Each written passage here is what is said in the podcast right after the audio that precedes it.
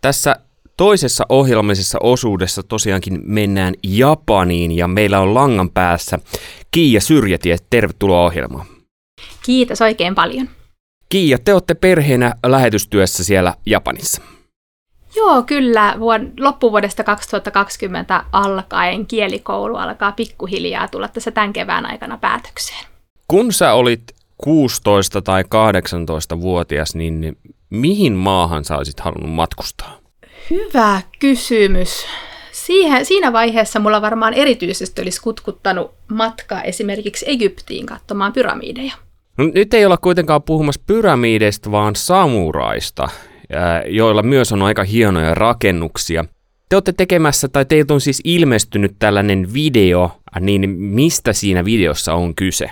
Joo, meidän uusimmalla videolla niin me käsitellään tämmöinen ihan pienen pieni pintaraapasu Japanin 1500-luvun historiaan ja tässä ehkä onkin, nämä pyramidit liittyy sinänsä aiheeseen, että mä oon ollut aina historiasta kovin kiinnostunut, mutta Japanin historia on mulle ollut aivan uppo-outoa ihan tähän viimeiseen parin kuukauteen asti, kun mä oon vähän päässyt siihen perehtymään. Minkälaisia löytöjä teillä siellä on sitten ollut? Joo, eli tota, meitä alkoi erityisesti kiinnostamaan, kun me oltiin joululomalla suuntaamassa Markuksen äidin ja veljen kanssa, jotka oli meillä täällä joululomalla, niin heidän kanssaan Himejin linnalle, joka on tämän meidän asuttaman Hyökon läänin suurimpia nähtävyyksiä. Tämmöinen hyvin, todella hyvin säilynyt, todella kaunis valkoinen vanha linna. Ja me oltiin kuultu, että sen linnan kattorakenteista on löydettävissä risti. Löysittekö te? Löydettiin se kyllä. Ja tämän ristin tota, taustaan haluttiin vähän perehtyä ja se olikin sen verran kiinnostavaa, että me päätettiin tehdä sitä pieni video. Ö, missä tämä Himetsin linna siis on? Mikä kaupunki siinä on lähellä tai onko se jossain tietyssä kaupungissa? Uh, joo, joo, siis Himejin linna on, on Himejin kaupungissa, joka on tästä Koobesta, onkohan se noin puolen tunnin ajomatkan päässä, eli aika tässä lähellä, jos tänne päin tulee matkustamaan. Mitä se ristin taustalla sitten oli? Joo, eli tämän ristin taustalla on tota, Himejin linnan entinen tämmöinen daimyo, eli samurai-maaherra, joka kääntyy tuossa Japanin ensimmäisen, ensimmäisten herätysten aikana 1500-luvulla kristityksi. Eli tota, 1500-luvulla Japanissa oli samanaikaisesti käynnissä suhteellisen veriset ja väkivaltaiset tämmöiset yhdistymiskautta sisällissodat, kun eri tämmöiset samurai-maaherrat eri puolilta Japania taistelivat niin kuin Japanin herruudesta ja oli tämmöisiä, tota, miten se nyt sanoisi, kunnianhimoisia tavoitteita saada hyvin sirpaleinen maa yhdistettyä yhden johdon alle. Eli oli tämmöisiä hyvin merkittäviä sisällissotia ja samaan aikaan Japaniin rantautui myös tuonne eteläiseen Kyushun, eteläiselle Kyushun saarelle ensimmäiset lähetystyöntekijät.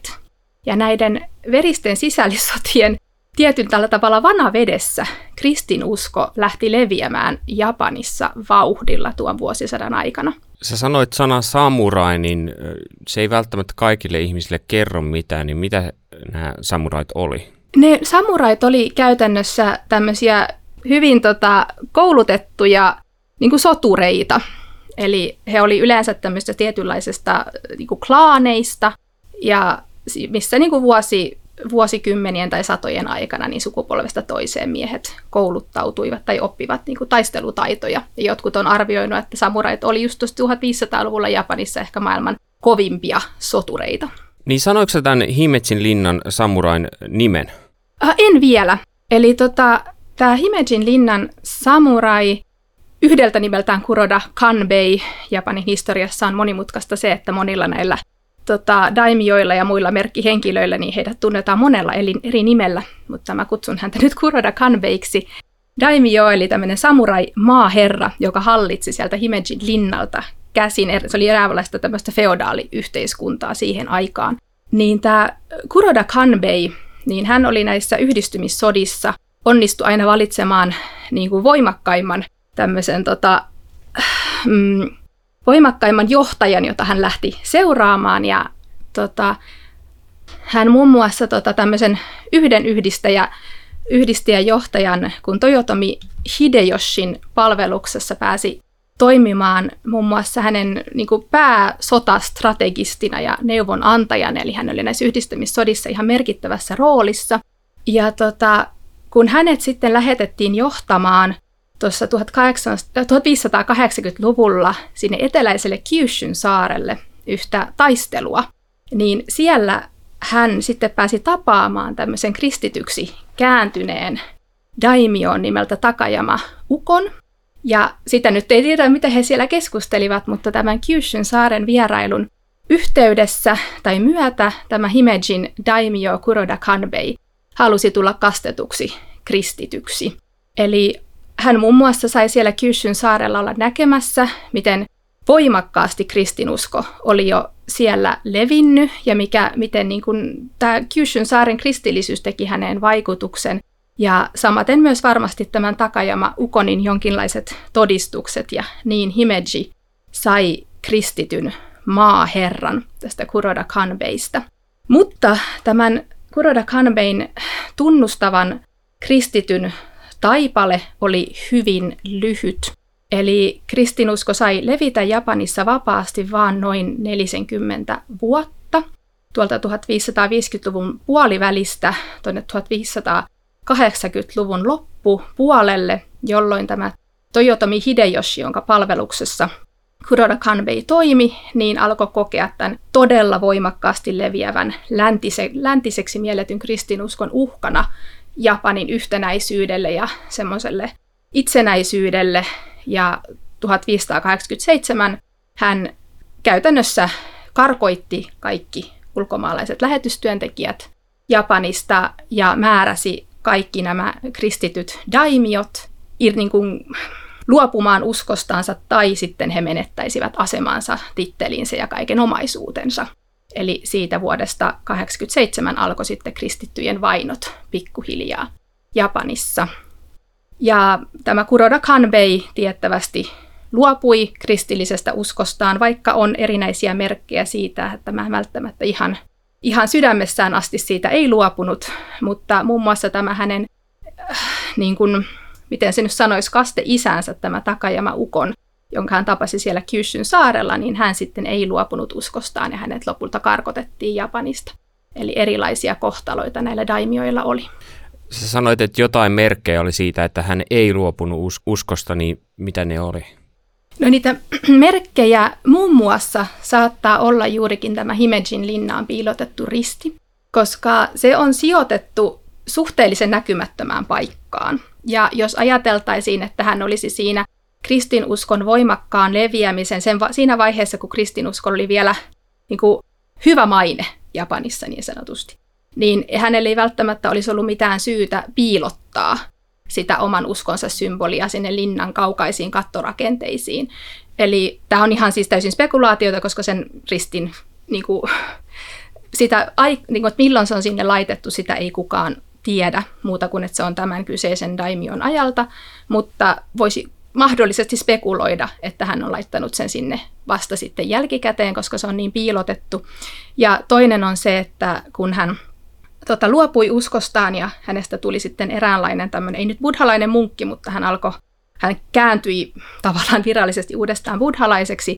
Hän otti buddhalaiseksi nimekseen Josui, joka on vähän erikoinen nimi ehkä Japanissa ja voidaan tulkita, että se olisi jonkinlainen tämmöinen Joshuan muoto, eli että se olisi kuitenkin jonkinlainen kristillinen tausta silläkin. Mutta nämä ovat spekulaatioita, että hänen sydämensä tilaa ei tietenkään kukaan nyt 2000-luvulla voi tietää.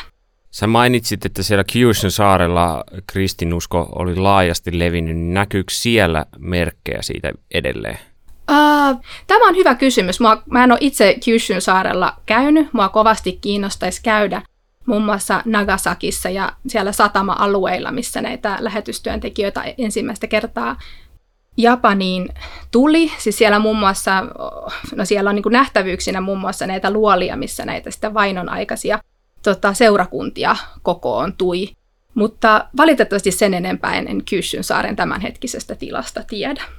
Kiia, miten tällaiseen historiaan tutustuminen puhuttelee sua verrattuna nykypäivään, kun Japanissa on vain yksi prosentti kristitty. Noin yksi prosentti. Tämä on ollut todella mielenkiintoista. Siis muun muassa tämä 1500-luvulla niin siis villeimpien spekulaatioiden, tämmöisten villeimpien arvioiden mukaan, niin Japanissa olisi saattanut ennen näiden vainojen alkua tuossa 40 vuodessa niin olla jopa noin 10 prosenttia väestöstä kristittyjä. Nämä luvut todennäköisesti perustuu siihen, että sen myötä kuin esimerkiksi tämmöinen maaherra, tämmöinen daimio, kun kääntyi kristityksi, niin yleensä hänen niin kuin siinä alaisuudessaan olevat ihmiset myös kääntyivät kristityiksi. Eli saattaa perustua tähän. Mutta myös se, että siinä vaiheessa siis nämä kristittyjen vainot Japanissa edokaudella kesti käytännössä tämä, että kristinusko oli kiellettyä, niin se kesti 250 vuotta. Mutta siinä vaiheessa, kun ensimmäiset kirkot tai lähdettiin taas perustamaan tämän, tämän tota, 250 vuoden hengellisen tyhjiön jälkeen, niin saman tien oli tuhans, ainakin niin jotain tuhansia, jotka ilmoittautuivat kirkon jäseniksi heti, kun kirkkoja taas perustettiin. Ja näillä japanilaisilla tietenkin oli se sukupolvelta toiselle siirtynyt, siirtynyt käsitys, tai se, se usko ja käsitys kristinuskosta tietenkin vähän saattanut siinä muuttua vuosien varrella. Mutta se tieto siitä, että niinkin pitkien vainojen jäl- aikana sukupolvelta toiselle niin kun usko Jeesukseen oli periytynyt kaiken sen vainon keskellä, niin oli jotenkin tosi voimakasta ja puhuttelevaa. Kiitos Kiia ja hyvä kuulija, kannattaa käydä katsomassa heidän YouTube-kanavalta tämä kyseinen video. YouTube-kanavan nimi on Syrjeteillä Japanissa. Oikein paljon siunoista ja ollaan taas kuulolla. Kiitoksia. Hei hei.